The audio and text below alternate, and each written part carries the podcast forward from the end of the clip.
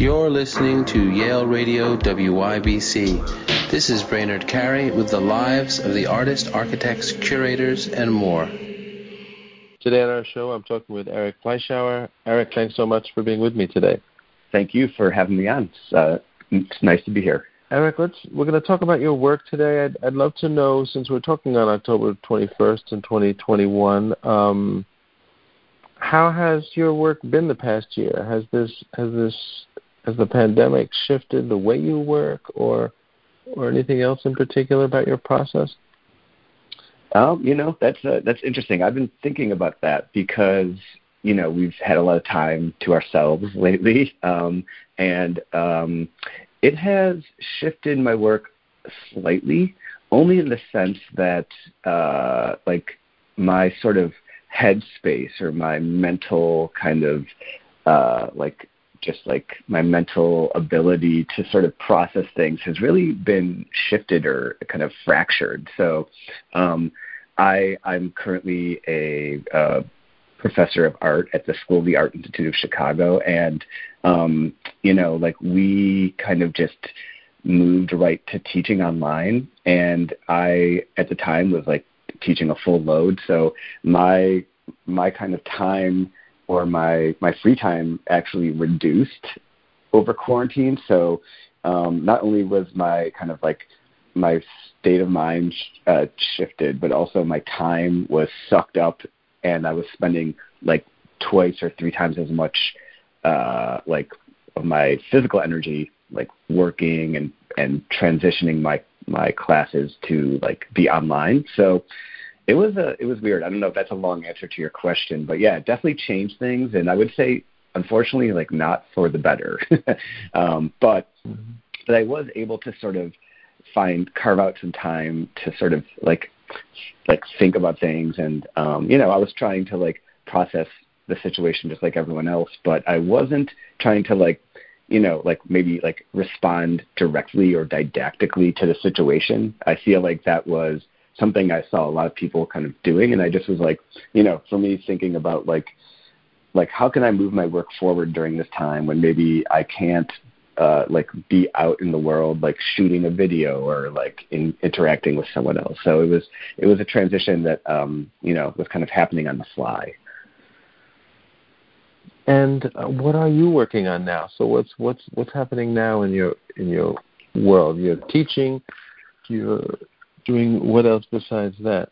Curating, making art, or preparing for anything in particular?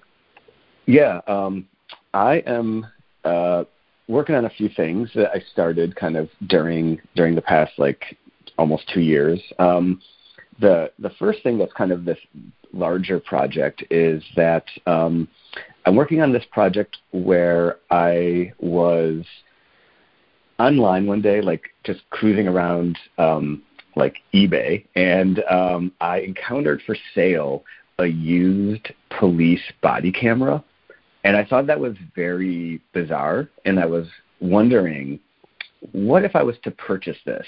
Um, what would I find on this, you know, kind of like state property? Um, and I had no idea like if it was indeed what it said it was, but anyway, so I, I purchased this camera and I sort of um, did a little research into like digital forensics and file scraping, and I was able to sort of um, kind of like I guess I would use the word like hack into this camera and sort of like access the kind of like deep storage of the um, memory of this camera and recover about 200 videos that were shot by um, the Anaheim Police Department, who um, is where this body camera came from.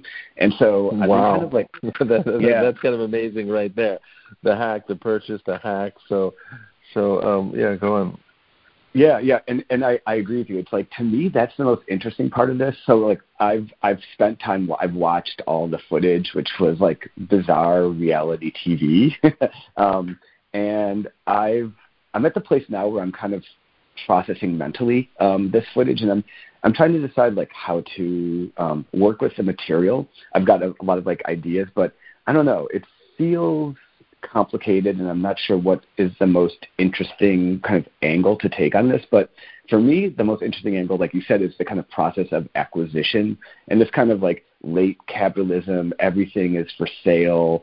Police departments are like selling off old technology, but I don't actually know like you know the the seller was anonymous. I don't know, and so I'm actually thinking that like I might try to like reach out and contact the officer who possessed this camera, who wore this camera, and sort of just like try to, to interview them and talk to them about like maybe some of the things I saw on here, just like did you know that this camera was for sale on eBay? And not to sort of have a gotcha moment, but just to sort of like maybe tap into the kind of bureaucratic process of deacquisition of um, state pr- property. And maybe this was like, I, I mean, I don't know like the story about it, but anyway, so that's this project that's kind of like a slow burn that I'm I'm kind of like I revisit every once in a while. I try to edit the video, and it's like, yeah, you know, it's it's interesting at times, or there's these certain parts, but um, so that's my main project that I'm kind of um, chipping away at. So, so, so that that's fascinating. I'm, I'm glad you mentioned that in, in in the state that it's in. I mean, it sounds like a kind of well sociological project, talking to the officer and the camera, but also I would think, you know, as opposed to the the footage we normally see from cameras like that, which is some kind of crisis, horrific thing going on. Um, you're probably seeing more mundane footage that captures something else that, that is interesting in a different way because you're seeing how officers function, talk, uh, that that that that aren't these kind of viral videos or evidence of a of a of a potential crime.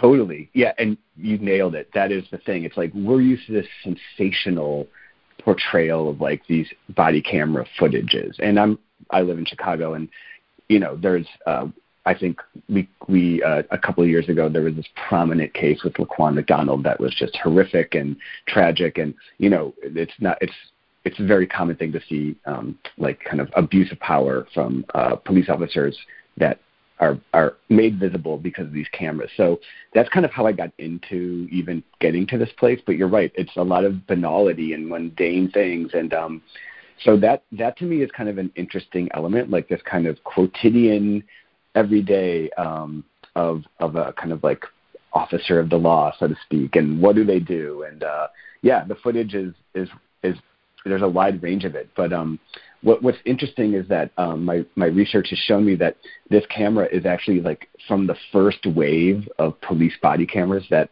the the department um, kind of instated. So it's like this is the first time police were required to wear these cameras. And so some of the footage is them learning how to use the cameras. And I think that there's this kind of like interesting meta quality there. And I'm thinking about these officers as filmmakers, and I'm thinking about like a sort of um, genealogy or history of like the beginnings of cinema and the beginnings of um, kind of like police filmmakers in this weird way. And that's another thing I'm thinking about. But um, but you're right. It's uh, the footage is not very interesting per se, but the context of it is what I find to be the most maybe potentially relevant and uh, ripe with like content. And your upcoming potential interview with the officer is also very interesting in, in how you approach that and what you're saying, and that whole angle sounds sounds fascinating. And uh, so, and, and, and so that's one project in its in its kind of early stage, which I'm so glad you mentioned because that's fascinating. Um, are there other things you're you're working on as well? Yeah, yeah. So I mean, my my practice is sort of I I kind of am trying to always stay busy, and I'll have like these minor little things I'll try to be working on, and then like maybe a bigger project. And um, one thing I'm I'm kind of trying to edit now is um, during um, my time sitting in the park by my by my house, I, I noticed um, there was this hearse that was always just driving around the neighborhood and I felt like there was something about like sitting during like the COVID panic and like watching this like beautiful white hearse just drive around my neighborhood. And so I kind of approached the person who was driving it, who was this very charming like older man and he just drives the hearse because it's like a car he bought cheaply. And i was like this is interesting. So i just uh, kind of shot a short video of him. We we talked and um i was like let me let me um shoot a video of you just parallel parking this on the street. And i i kind of shot this video with him and it's a very small thing but i'm just kind of trying to like wrap this up. And it will probably just be like a video loop that plays of like this kind of like you know single shot of like a hearse parallel parking and then driving away and then repeating itself. Um, so that's the thing I'm kind of just wrapping up the editing on. Um, I don't have it like an exhibition or anything lined up for it, but I'll probably maybe propose that to maybe try to get uh, it included in some kind of exhibition or share it with with curators or something like that. So yeah, I like that. That, that, that, that, seems almost to have a relation to the to the first uh, potential project in, in in some in some way. You know, this kind of the police officer learning how to use the camera. The guy's just parking his hearse, and um, and it's not even quite a hearse to him. It sounds like you know. Um, yeah. yeah, that's that, yeah. that's very interesting in terms of just you know approach and, and, and, and production strategy for you.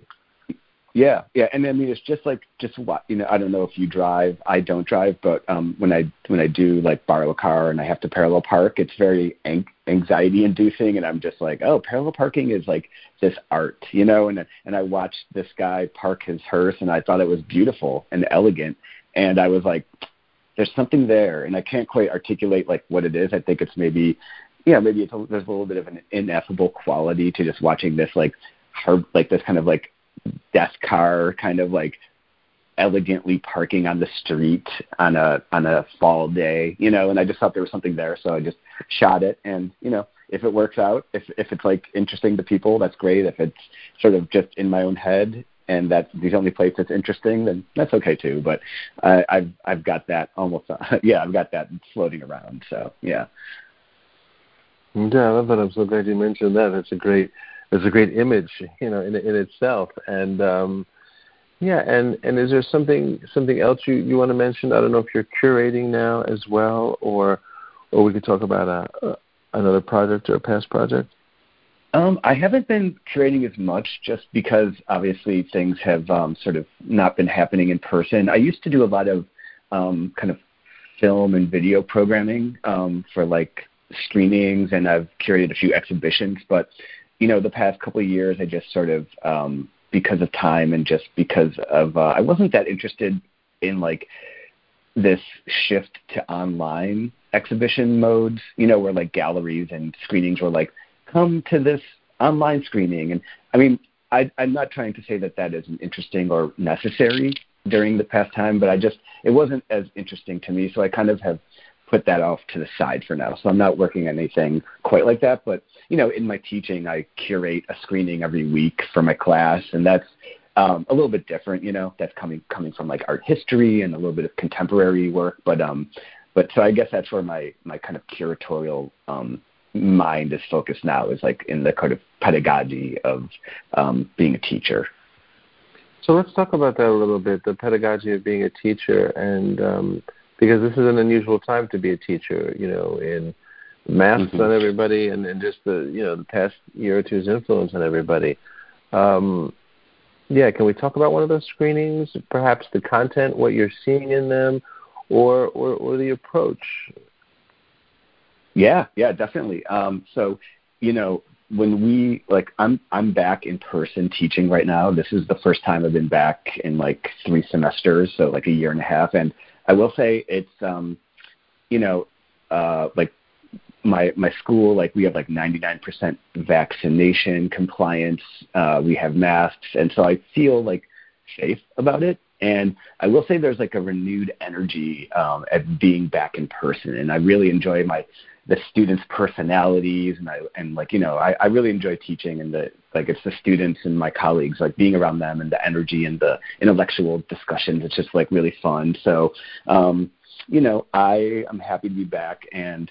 Um, like for instance, um, I just had a class on Monday where we were talking about the avant-garde and cinema, and so I got to um, tap into my school's film collection. We have this really great 16 millimeter film collection. So I was kind of like looking through that, being like, okay, which of these like amazing films will I share with this group of students.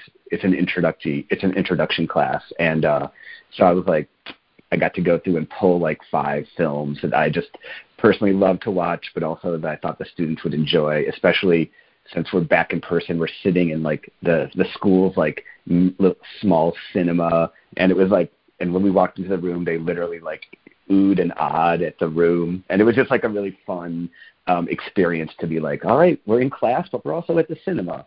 Like, let's watch these movies and discuss, you know. So it was great. Wow, and and is there a, a movie that jumped out of that, that that you discussed that you haven't seen in a while? That sounds sounds really interesting, and you know, and um, and a great way to kind of get back into things. Yeah, uh, well, the, I think the movie that my class maybe responded to the most is this film called Takeoff, and it's by um, a Swedish American filmmaker named Gunvor Nelson, and it's this amazing film that it starts off looking like it's going to be a, like a striptease film. Like the film kind of references these sort of blue movies or these like kind of like like porno striptease movies that maybe gentlemen would watch in their smoky basement in the 40s, you know. And it starts off this way where there's like you know a kind of like uh, jazzy soundtrack driving uh, this imagery of this woman kind of taking off her clothes piece by piece. But then it kind of shifts, and the woman starts um, basically taking off her hair and her limbs, and it's this kind of great kind of commentary on just like uh, the male gaze and also like the kind of objectification of women and beauty standards, and and the class was just shocked by it because they were like, why are, why is our teacher showing us this like striptease, and then it turns into this like amazing uh, kind of climactic conclusion, and they were like, oh, and they all really loved it. So that's a film. It's also a little bit maybe more rare, so to speak. Um, so I think they enjoyed it because they had never heard of this filmmaker or seen something like this. That's great. I'm so glad you mentioned that. And um, so before I ask you the last question about what you're reading, is is there anything else that I should have asked, or you or you want to talk a little bit about? Um, you know, it's no, it's just uh, it's nice to be uh, in conversation with someone um, and have them kind of asking questions about what I'm doing and what I'm working on. It's really nice because, as you've mentioned, that's not something that's been been uh, happening a lot too much. So uh, I can't think of of anything um, that I would want to like make sure I insert here because um, yeah, I like I like the conversational nature of what's going on. Well, that, that that that's one thing to insert, and that's interesting, right? The conversation as um, as somehow part of the studio process. And I've never thought about this before, right? Or I have, but not in this way. Sometimes I talk with artists and you know, or, or poets, and it's an interview. We're talking about their work, and and I don't know whether it's it's helpful to them or not. But sometimes someone says this is interesting. Um, I don't usually talk to people about my work like that, and and and that seems to kind of point to something that's sort of important, but perhaps um, hard to hard to create, which is a place where you can talk about your your work that isn't just like a lecture to somebody about it, you know, like visiting artist kind of lecture, but a conversation. Do you think that is something that sort of it, can be part of a practice and, and seems it seems important in a way? Um, to as, as, as pedagogy really as or, or as, as as as studio approach almost I would agree. I, I couldn't agree more with that. I think for me personally, and everyone's a little bit different, but that is a huge part of my my practice is the kind of sounding board, kind of thinking out loud. Um, you know, it's like I'm so lucky and and um, kind of fortunate to be surrounded by like an amazing group of um, artists in Chicago, and just even going to an opening, it always kind of turns into this kind of like uh, like sort of pseudo seminar as we're like you know like sitting there drinking a beer, looking at looking at work, and we're just like going on tangents about what someone else is doing or did you see this thing, and for me that really helps me process not just my own thoughts, but like these kind of meta thoughts that over like hang over maybe um, like our practices in general. And yeah that was sorely missed uh, for me. And you know now that i'm kind of back and going to my studio a little bit more i have two studio mates. And if i run into one of them it's like a, a lucky day to like have a conversation and just like, hey, look at this thing. What do you think? Or any thoughts about this, and vice versa. So, yeah, I'm I'm with you 100%. It's it's good to be in conversation, even if it's with uh, like you know a stranger or a best friend, you know, colleague.